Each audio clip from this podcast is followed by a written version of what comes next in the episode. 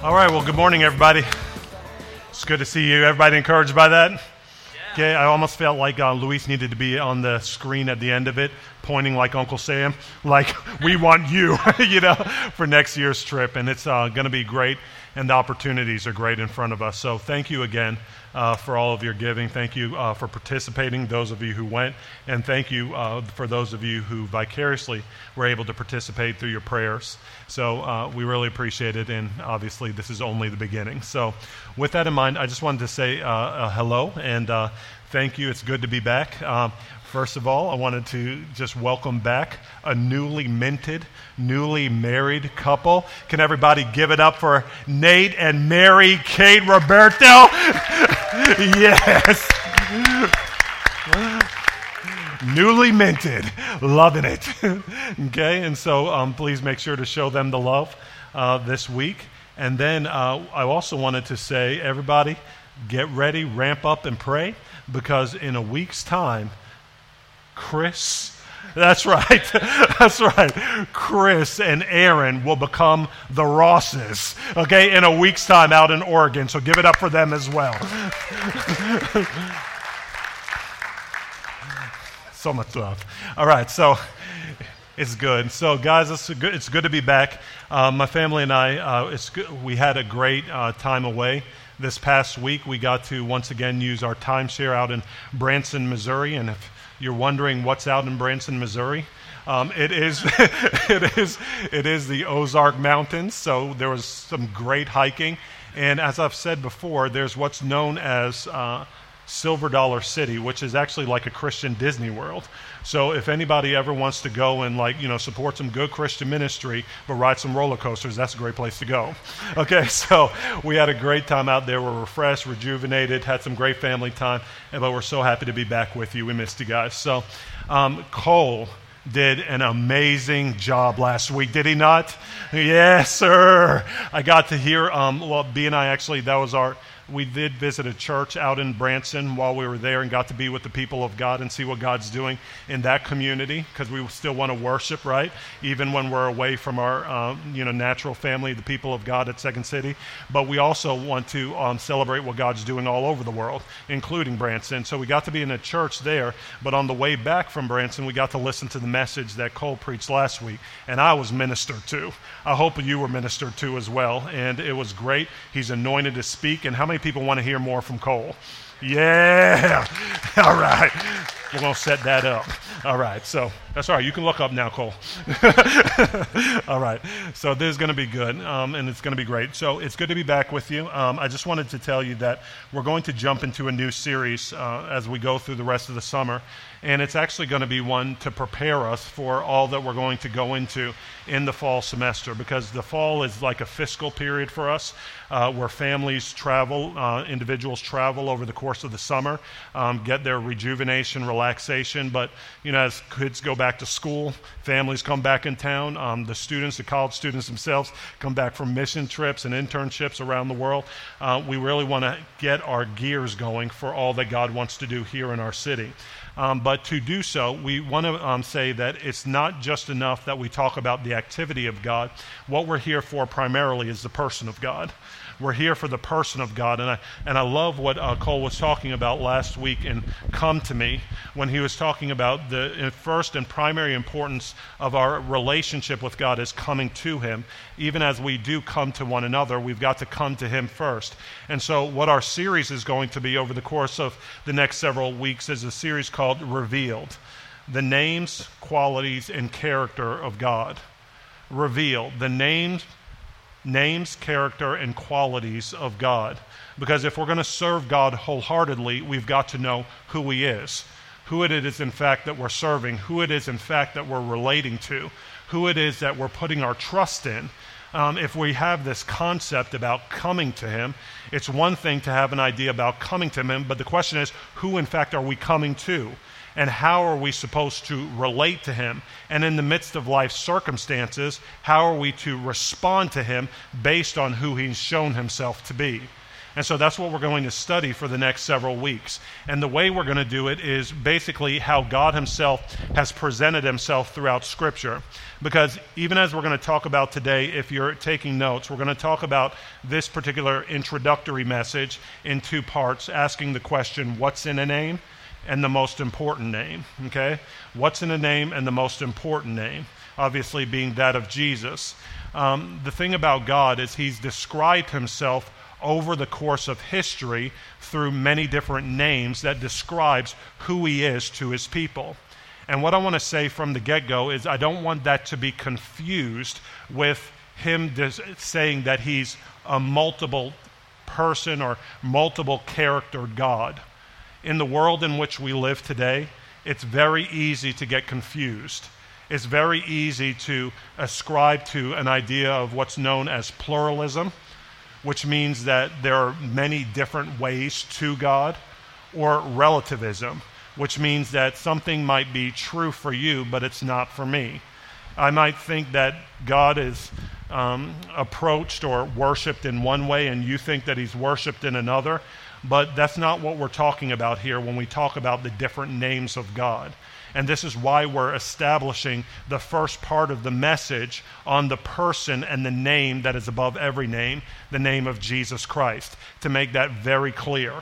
But God, throughout the Old Testament, going into the New, described himself in different ways so that we would know his qualities and character, so that we would know how to relate with him properly. And so we're going to, over the course of the next several weeks, actually unpack that see how God described himself, what he in fact called himself, so that we might relate to him, not as we want him to be, but as he is. As he is. And if we relate to him as he is, then we can come into all that he's called us to be and to do as a people. Okay? So let's pray, and then we'll get started. Father, I thank you um, so much for your goodness towards us today. God, we thank you that you have come near to us. You've come near to us in the person of Jesus Christ. Father, Son, and Holy Spirit, you are not far away, but you desire to make yourself known. And God, over these next several weeks, starting with today, as we study your word, God, we're asking you that we'd become a people who are more intimate with you. That we'd be a people who are attached at the hip to you because not only do we say that we worship you, but we understand our God that we say that we serve. God, show yourself to us embolden us in our relationship with you and show us how to live for you wholeheartedly. In Jesus' name, amen. Okay, so here we go. I want to start um, again talking with uh, talking through this whole message, talking about what's in a name and the most important name by sharing with you a little segment that uh, a man who was actually uh, years ago, back in the 1800s through the 1900s, he was actually a Moody Bible Institute professor. So for all the Moodyites, it's like it's actually good for you.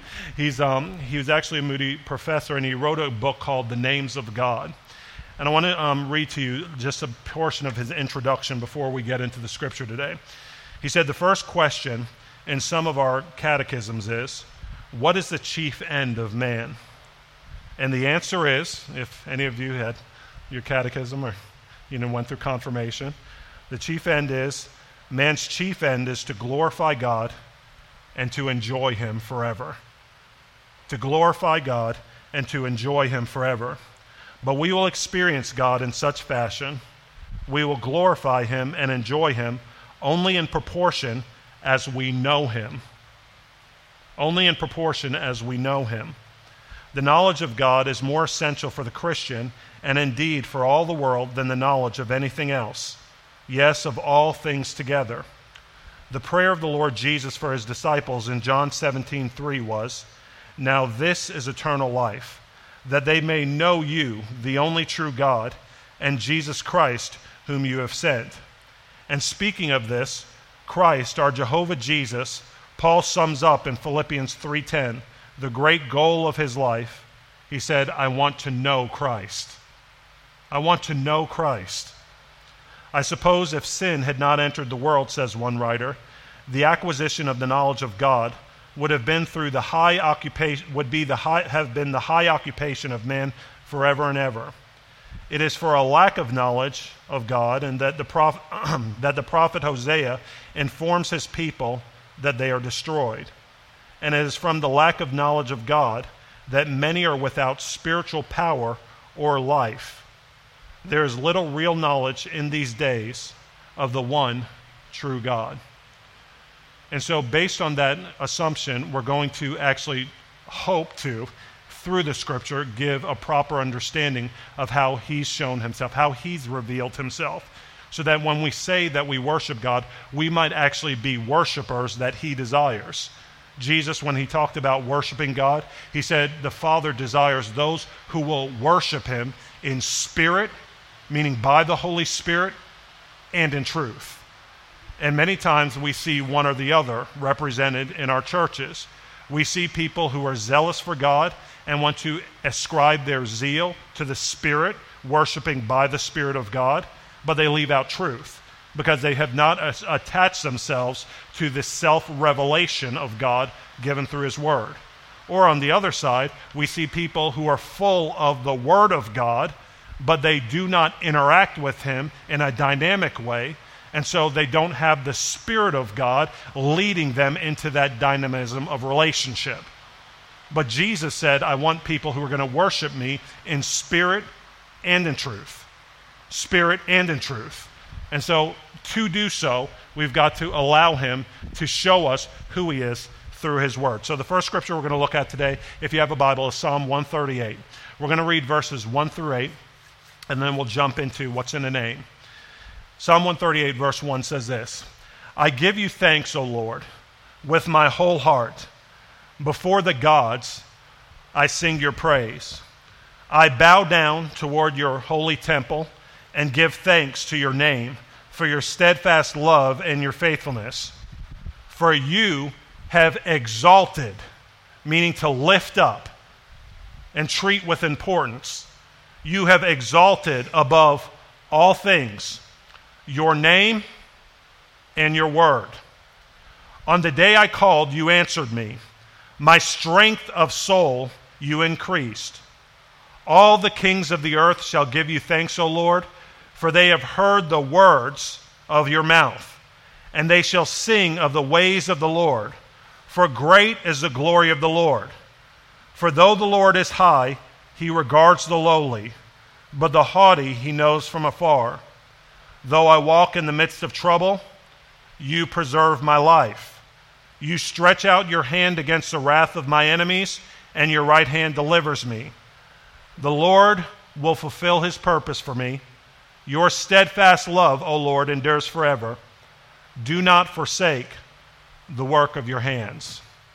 So, first, we have got to ask the question what's in a name? What's in a name? We see, first of all, that in verse 2, if you were to study your Bible, I want to unpack this today as if you were in your bedroom. You are alone before the sun came up, before work, before you had to go into the tenacity and the rigmarole of your day. And you were opening that word, you were opening that Bible, and you were saying, God, show me who you are. And God, I'm asking you to show me who you are based on the word that you've given me, because according to verse 2, you said you've made more important than anything else your name and your word. And so, if we're opening this word, we've got to look to his word and unpack it as a Bible study and say, God, what are you saying about yourself? I know I've shared this with you before as a common practice, but one of the things that we encourage you to do whenever you're reading your Bible is to ask four questions. You want to always, first of all, ask the question, what does it say? You want to give God the opportunity to speak for himself and to, without any presupposition or without any type of bias, allow the scripture to speak for itself. And importantly, we want it to be read in context. It's not enough that you have favorite scriptures and pull them out and make them say what you want to say. God means what he means, and you've got to have the context of it to properly understand it. The next question you want to ask is number two, what does it say about God? What does it say about God? Because God Himself is self revealing. God is self revealing. I know I say this over and over again, but this is so important today in our times that God is self revealing because people want to make God whoever they want him to be. But God, he says, will not change. He's the same yesterday, today, and forever. And if we're going to know him, it's got to be based on who he's shown himself to be and not who we want him to be. And so, what we see is that to fear the Lord is to understand him, to react to him, and to respond to him as he is and not as the world creates him. He is not a caricature. He is not somebody who will conform to you. In fact, the very lordship of Jesus Christ demands that we conform to him. And so, because of that, that second question of who does it say, who does the scripture say God is, is the all important one. But then, because of that, as we know who God is, it answers question number three what does it say about me? In relationship to God. And then finally, number four, it creates a worldview for us. What does it say about the world that He's created? And how am I to interact with the world that He's created if, in fact, as we get into next week, He is, in fact, Elohim, one of His names, which is the Almighty Creator? What does it mean that God is self revealing? It means that it's important how somebody identifies themselves so that you might know who they are and how to relate with them. I think about that all the time in marriage. And for those of you who just got married or want to get married one day or are about to get married, that's just important in marriage. Can everybody say amen to that? It's sort of like you cannot relate to your spouse based on who you want them to be or who you're trying to make them to be. You've got to relate to them based on who they are. And it will save you a whole lot of frustration in life if you come to love them and accept them for who they are and not who you hope that they would be. It doesn't mean that you don't pray for them. It doesn't mean that you don't encourage them. It doesn't mean that you don't instruct them in the ways of the Lord. But you've got to embrace them for who they are, and it's got to be that way with God. The fact that He's self revealing says, I'm telling you what I like and what I don't like. I'm telling you, if you come to me one way, I'll receive you. If you come to me in another, I'll reject you. He's basically giving standards through which we can understand Him. Throughout Scripture, we have historical accounts of God revealing himself by certain names through which we, he gives us a picture of his personal qualities and reputation. Yes, answering the question, what's in a name? A name carries a reputation with it, right? Sort of like if you hear certain names in social media or in the, um, or in the news nowadays, it automatically produces a reaction in you, does it not? How many people have a reaction nowadays to certain names? You hear their names and it's a visceral reaction sometimes. It's like, why are they destroying our country? No names named. You know, like, okay, sort of like, yeah, you hear other names and you're like, you know, they're the, you know, they're the second coming of Jesus. Right? Like all of a sudden you have reactions. Well, a name carries a reputation with it. Qualities on which God Himself wants us to stake our hopes. And His Word through which he gives us promises on which we build our lives based on his character. Based on his character. God's qualities give you a foundation through which you relate to him. It gives you a foundation through which you relate to him.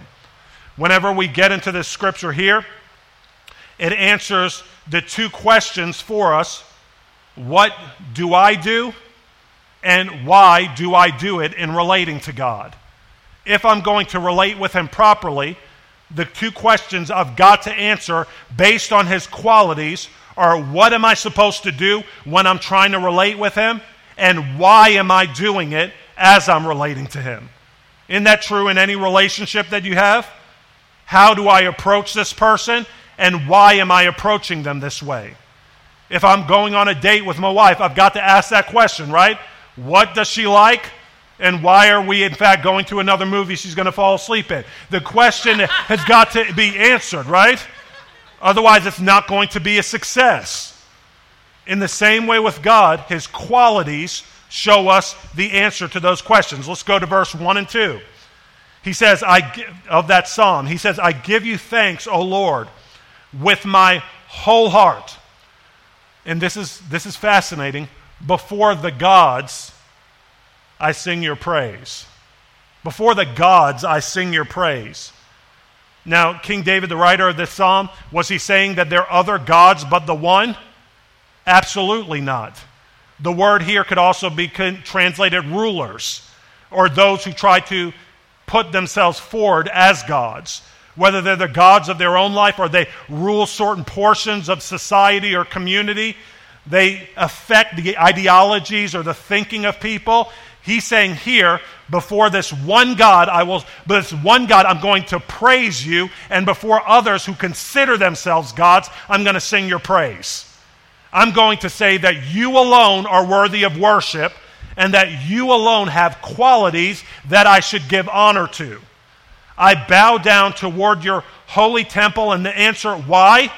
Because God possesses the qualities, according to verses 1 and 2 of steadfast love and faithfulness. Part of why I worship him is not only because he's creator God, but it's a good thing to worship him, right? His qualities are that he's full of love and faithfulness. And so, why do I sing his praise before the gods, before the rulers who don't acknowledge him? It's because he's full in his qualities, in his character of love and faithfulness of love and faithfulness. And I love talking about my wife. I love talking about my children. I love talking about you when I'm elsewhere.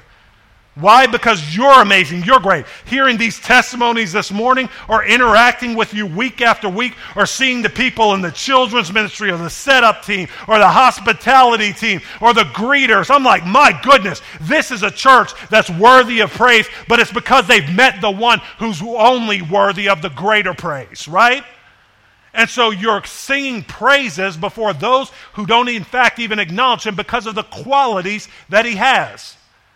And some of us haven't gotten to a place of overflow in our hearts where it's gushing out of us because we've not yet meditated enough on the love and the faithfulness that He has towards us.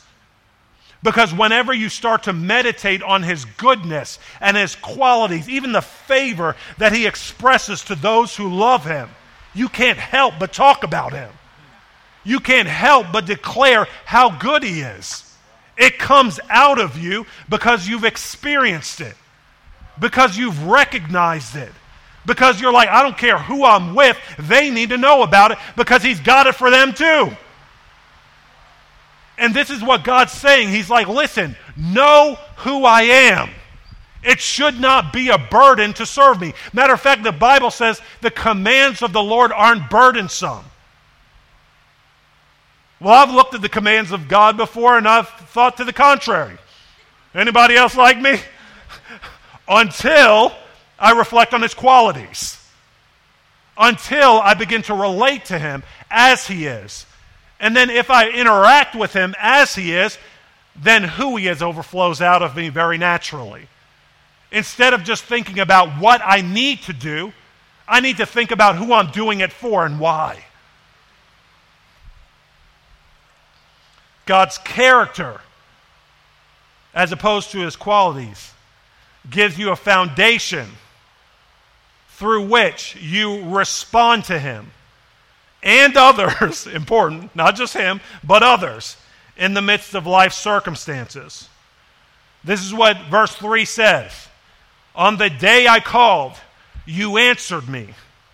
On the day I called, because of your character, I came to you. I knew that you are a God in terms of character. It's a, it's a word that meant provenness, faithfulness. It's a word that meant it's something that's de- dependable. When I know your character, I know who you are through and through, and I know that there's something trustworthy about you that if I come to you, I can expect something like this from you. For instance, if you have a friend who loves joking, you could know that maybe you don't want to go to them in the serious moments of life or the forlorn moments because they might joke at the wrong time. Anybody have friends like that? Yes, you do because I'm one of them. I remember in being in labor with my wife and she was pushing and that she was obviously in pain and I was obviously uncomfortable, not like her, but I was uncomfortable. And so I just started joking around. I was like, ha ha ha. I wonder what they're going to look like when they come out, I, you know?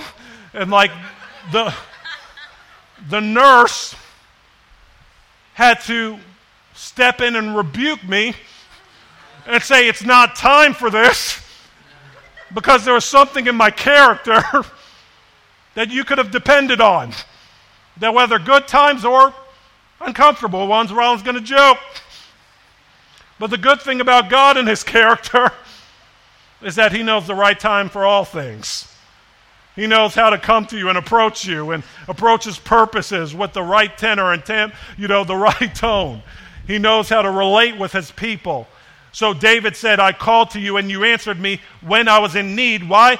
Because I knew that my strength of soul would increase if I did. I related to you based on that faithfulness of character, of who you are. And so I can trust that you're going to not be like human beings who are many times, many times fickle. You might catch them on a good day, or you might catch them when they haven't had enough Wheaties. But God is the same forever, right? He's constant, He's, he's consistent. His character, you know, and if you come to Him, your soul, your mind, will, and emotions that Cole was talking about last week can be strengthened if you come to Him based on that character. And that's why he also says, All the kings of the earth shall give you thanks, O Lord, for they have heard the words of your mouth, and they shall sing the ways of the Lord, for great is the glory of the Lord. For though the Lord is on high, he regards the lowly. But the haughty he knows from afar also speaking of his character. That we don't have to have it all together. That you could be full of sin, you could be full of doubts, you could be full of fears. This is all that I was prior to coming to Jesus, and many times feel that same way as a Christian. Anybody with me? But he says that he looks on the lowly, but the haughty he knows from afar. How do I have confidence to come to him? Because of his character. And if I know that by not just his reputation, meaning his name, but also his word, that means that despite how I'm feeling, he remains the same. So many people won't relate to God. So many people won't come to God because internally they don't feel like they have it all together. How many people have felt like that before? Sort of like, God, I know I should pray, God, I know I should read my Bible, but I'm not feeling particularly holy. I'm not feeling particularly Christian. I'm not feeling particularly full of strength or great faith. Well, the good news is you come to Him based on His character, not your own. You come and you relate to Him because He's faithful even when we're faithless. And that's why it's important that we know his name, we know his qualities, we know his character, and therefore, as a heavenly father, we're relating to him despite how we feel. In an emotional, a very emotionally driven generation, and emotions are a good thing. Emotions are given by God, and emotions come from God, okay? God is full of emotion. You see the writers of the scripture full of emotion and emoting to God and to one another. So we, we recommend emotions. Okay? Even though sometimes I feel robotic, I'm telling you, I want to get in touch with the inner Roland. See, the point is, is that God cares about emotions, but we can't limit our relationship with Him to our emotions. We've got to relate to Him based on who He's shown us to, um, Himself to be, and not based on how we feel. The gospel is found in all his words. And even though we are going through the Old Testament and looking at the different names of God, they all point to the person and the name of Jesus. They all point to Jesus' redemptive work on the cross that he would eventually fill, fulfill. Now, even if the prophets were prophesying thousands of years before or hundreds of years before his coming, they still point to him and that character that would be represented in the gospel.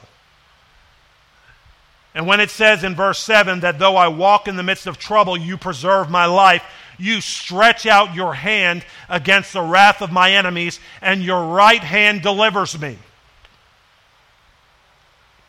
Often we think about just stretching out the hand like he's coming to fight, right? He's coming to fight for you and on your behalf in the person of Jesus. That's his character. You are not on your own. You're not fighting on your own. That's the character of God. The Bible actually says he's a warrior. He's not a punk, but he's a warrior. And he actually says, I get in the midst of your life and your circumstances, and I fight on your behalf. But I also think about him stretching out his hands against your enemies like the cross. Jesus stretching out his hand to the right and to the left and taking sin and punishment and shame on himself so that you might relate with him freely in peace because he's provided it for you. That's why Paul, the writer of Corinthians, said, For the Jews demand signs and Greeks seek wisdom. This verses 23 through 25. But we preach Christ crucified with his hands stretched out, a stumbling block to Jews and folly to Gentiles. But to those who are called, to those who are called, both Jews and Greeks, Christ, the power of God and the wisdom of God. For the foolishness of God is wiser than men, and the weakness of God is stronger than men. When you hear the word the right hand, the right hand was known as a source of strength. Deliverance was described as a form of res- rescue. Jesus stretched out his arms on the cross to show us his strength through the weakness of dying, that our sin might be atoned for and that we might be forgiven through repentance and faith in what? His name. Through faith in his name. And that's why, regardless of regardless of knowing the importance of a name, we've got to know the most important name.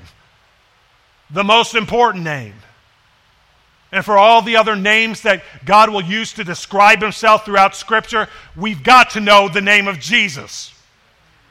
We've got to know the name of Jesus before we describe anything else of his qualities or his character. We've got to know the name of Jesus. The most important name through which God revealed himself is the name of Jesus, which means the Lord saves and comes with the reputation of Christ's necessary sinless life sacrificial death on the cross for our sins and triumphant resurrection from the dead to provide eternal life. There is no knowing God without this penultimate revelation of His Son who encompasses all of His qualities and expresses all of His character.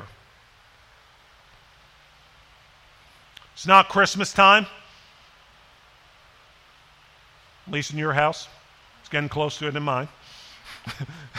Year round, baby. But when Jesus was being announced to the world, he was announced this way Matthew 1 21 through 23. It said, She, meaning Mary, Blessed Mother Mary, will bear a son, and you shall call his name. Before Jesus did any work, the Heavenly Father made sure to identify him by his name by his name, encompassing his qualities, his reputation, and his character. And you shall call his name Jesus. For he will do what? He will save his people from their sins. All this took place to fulfill what the Lord had spoken by the prophet Behold, the virgin shall conceive and bear a son, and they shall call his name. Oh, here we go now Emmanuel. Emmanuel which means God with us. So all of a sudden, even in the New Testament, you see that his name was Jesus. The one that we worship is the one God G- through Jesus Christ, Father, Son, and Holy Spirit. One God, three persons. But even here, he's described as Jesus, meaning the Lord saves, and Emmanuel, describing something about him that he would be God with you. Which tells us once again, this is how you're to relate to him. That if you're going to relate to him properly, you need to understand him as the God who saves and the God who's going to be with you. Not far off, not distant, but coming to be near. Coming by the Holy Spirit to make a home in you so that you can, in fact, relate to him as he is. This is why in John 14, 8 through 9, Philip, even after following him for three years, Philip, one of Jesus' disciples, said to him, verses 8 and 9, Lord, show us the Father. That's what we want to do. We want to see our Heavenly Father. We want to know our Heavenly Father who loves us, that's full of that steadfast love and faithfulness. And Philip saying, In the cry of my heart, show us the Father. And it is enough for us. And Jesus said to him, Have I been with you so long and you still do not know me? Philip, whoever has seen me has seen the Father. How can you say, Show us the Father? So, this world that is desperate for a God who will save them, restore them, heal them, make them whole. If they want to know God who can do these things, they've got to know Jesus, who's the perfect representation of Him. There is no getting around it. He said, If you've seen me, you've seen the Father. And so often in churches, especially nowadays, you pass buildings that will have signs up with all of the different religious icons on it saying we all serve the same God. That is not true. We do not all serve the same God. Why do we know this? Because he has different qualities, character traits. He has a different way to approach him than the way that these other gods are purporting. And so, if somebody wanted to know me, I said this before, I'll say it again. They can like the fact that for many years I lived in North Carolina. They can like the fact that I'm a Tar Heel, graduate, graduated from Chapel Hill. They can like the fact that my head shines in the sun. That's right. I, my father in law said God only made so many perfect heads, the rest he covered with hair.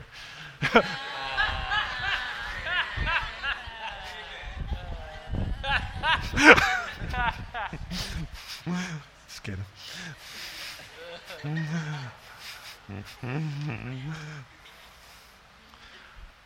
but if people like all of these things, but don't like the fact that I'm African American, then they won't be friends with me. Because it won't be me. It won't be me. If they like every other part of me but don't like my ethnicity, then they don't like me. Same with God. There's only one. He's self revealed through the person of Jesus, and he said you can only come to him through that person of Jesus.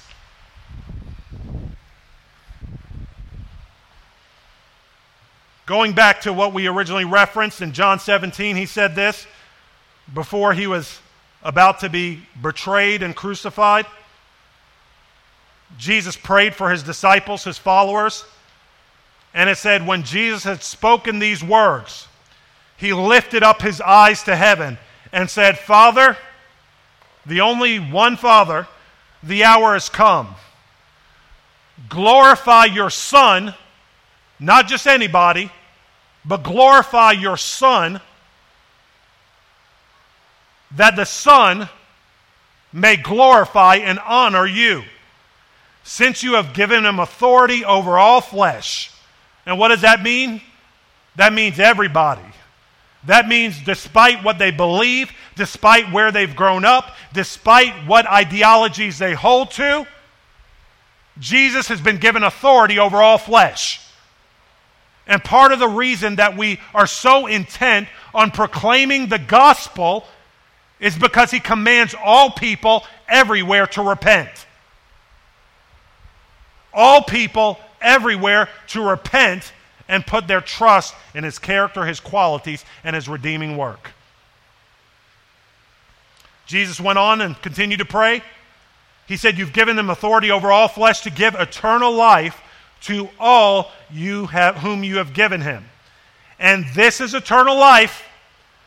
This is eternal life. It's not just being, like I say, a chubby baby with a harp and diapers, you know, strumming on a harp somewhere in the sweet by and by. But he said, This is eternal life, that they know you. Why are we talking about who he is and how he's revealed himself? Because this is eternal life, that they might know you. The only, everybody say that with me, only, the only true God and Jesus Christ, whom you have sent. I glorified you on earth, having accomplished the work you gave me to do.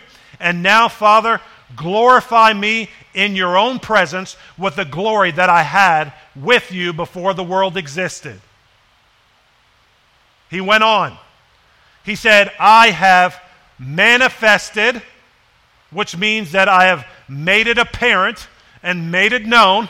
I have manifested your name once again, the thing he's made more important than anything else. You see how it's all flowing together?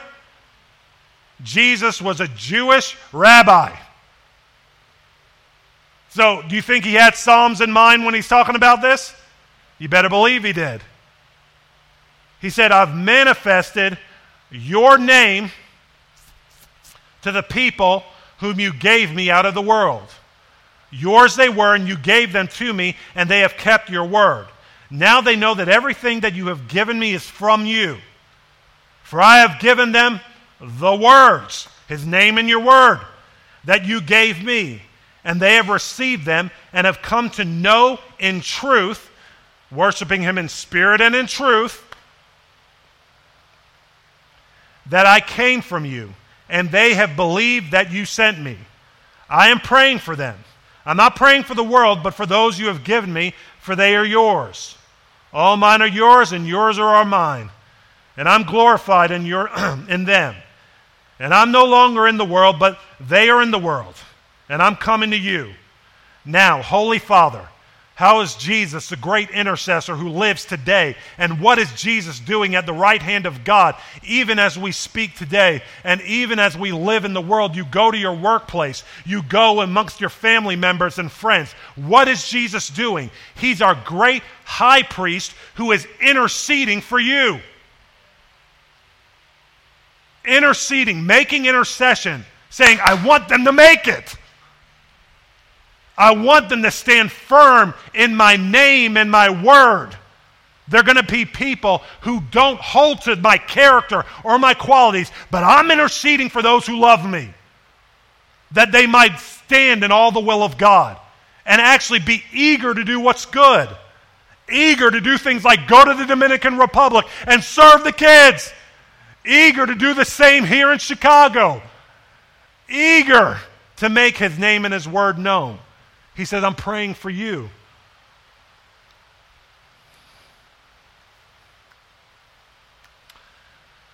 And I'm no longer in the world, but they are in the world. And I'm coming to you. Holy Father, keep them in your name, which you have given me, that they may be one, even as we are one. Don't you love that? Doesn't matter how you grew up. Doesn't matter what ethnicity you are. I love, I personally love standing up here week after week and just looking at the sort of color wheel. the color wheel that's our church. Anybody else like that? It's like maybe people don't know how to get together on the outside of the church, but they sure enough are going to be united by his blood and his name and his word inside. Right? Despite cultural backgrounds and differences and idiosyncrasies. That's part of the beauty of the gospel. And that's part of the miracle of the gospel, is it not? He said, I'm going to make them not one by what? By that word, by that name. See, I'm, I'm, I know that who I belong to because I'm a fisher. I can go to Jamaica not, not having been there in many years and find a whole lot of fishers. Sometimes not for good reasons, but you know what I'm saying. But they're fishers, right? Jesus saying, I'm uniting them by that same word, that same name, your family, like they were talking about earlier. And I want them to be one, even as we are one. While I was with them, I kept them in your name, which you have given me. I have guarded them, and not one of them has been lost except the son of destruction, meaning Judas, that the scripture might be fulfilled. But now I'm coming to you, and these things I speak in the world, that they may have my joy fulfilled in themselves. I have given them your word, and the world has hated them because they are not of the world, just as I'm not of the world. That's what we want to be, right? In the world, but not of it. I do not ask that you take them out of the world, but that you keep them from the evil one. They are not of the world, just as I'm not of the world. So, how are you going to do that, Father? Sanctify them in the truth. Your word is truth. As you sent me into the world, so I have sent them into the world, and for their sake I consecrate myself, that they too also may be sanctified in the truth. So we understand it's His name, His word, and then finally, through those things, we relate to Him and respond to the world according to those qualities, according to that character. And then we come back to the psalm, which says, Lord, it's you who will fulfill your purpose for me. If I remain in your name and your word, it is you, despite how I'm feeling, despite my circumstances presently, as long as I'm holding to your name and your word, God, you will fulfill your purpose for me. Isn't that good news? That God Himself is intent on fulfilling the purpose that you're longing for through your life for you. He said, You will fulfill your purpose for me. Do not abandon the works of your hands. He says, Don't abandon my word. Don't abandon my name. I've got you. I've got you. And so, this is going to be the foundation through which we talk about the names of God, how He's revealed Himself in the coming weeks. Let's start by worshiping Him as He is and giving Him the praise that He's due. Amen? All right, worship team, come on up.